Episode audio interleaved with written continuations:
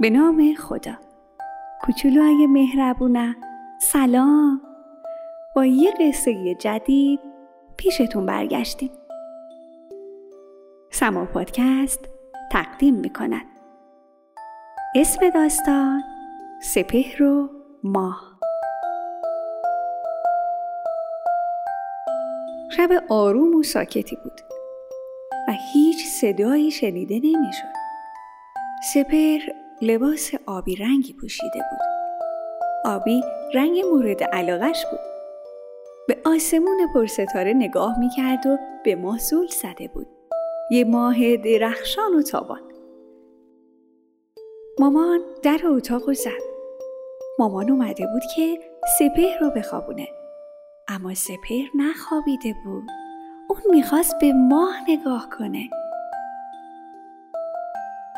سپهر پرسید مامان چجوری ماه اون نور رو به وجود میاره؟ مامان خندید و گفت تمام روز خورشید اون نور رو درست می‌کنه و میتابه.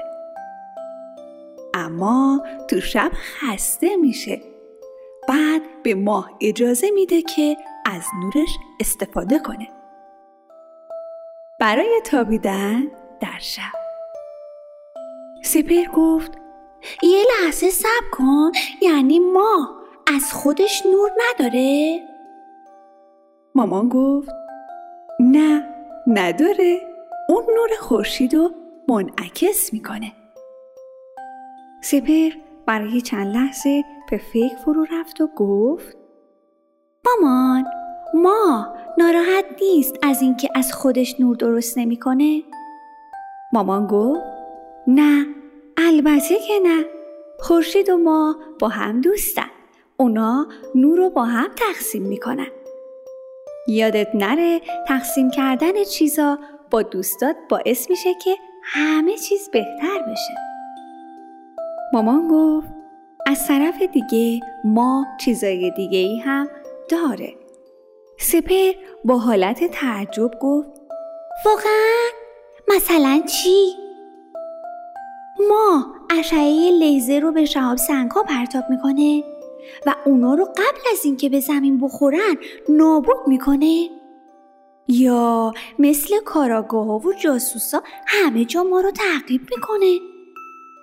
مامان خندید و گفت نه نه سپر جون هیچ کدوم از اونا نیست.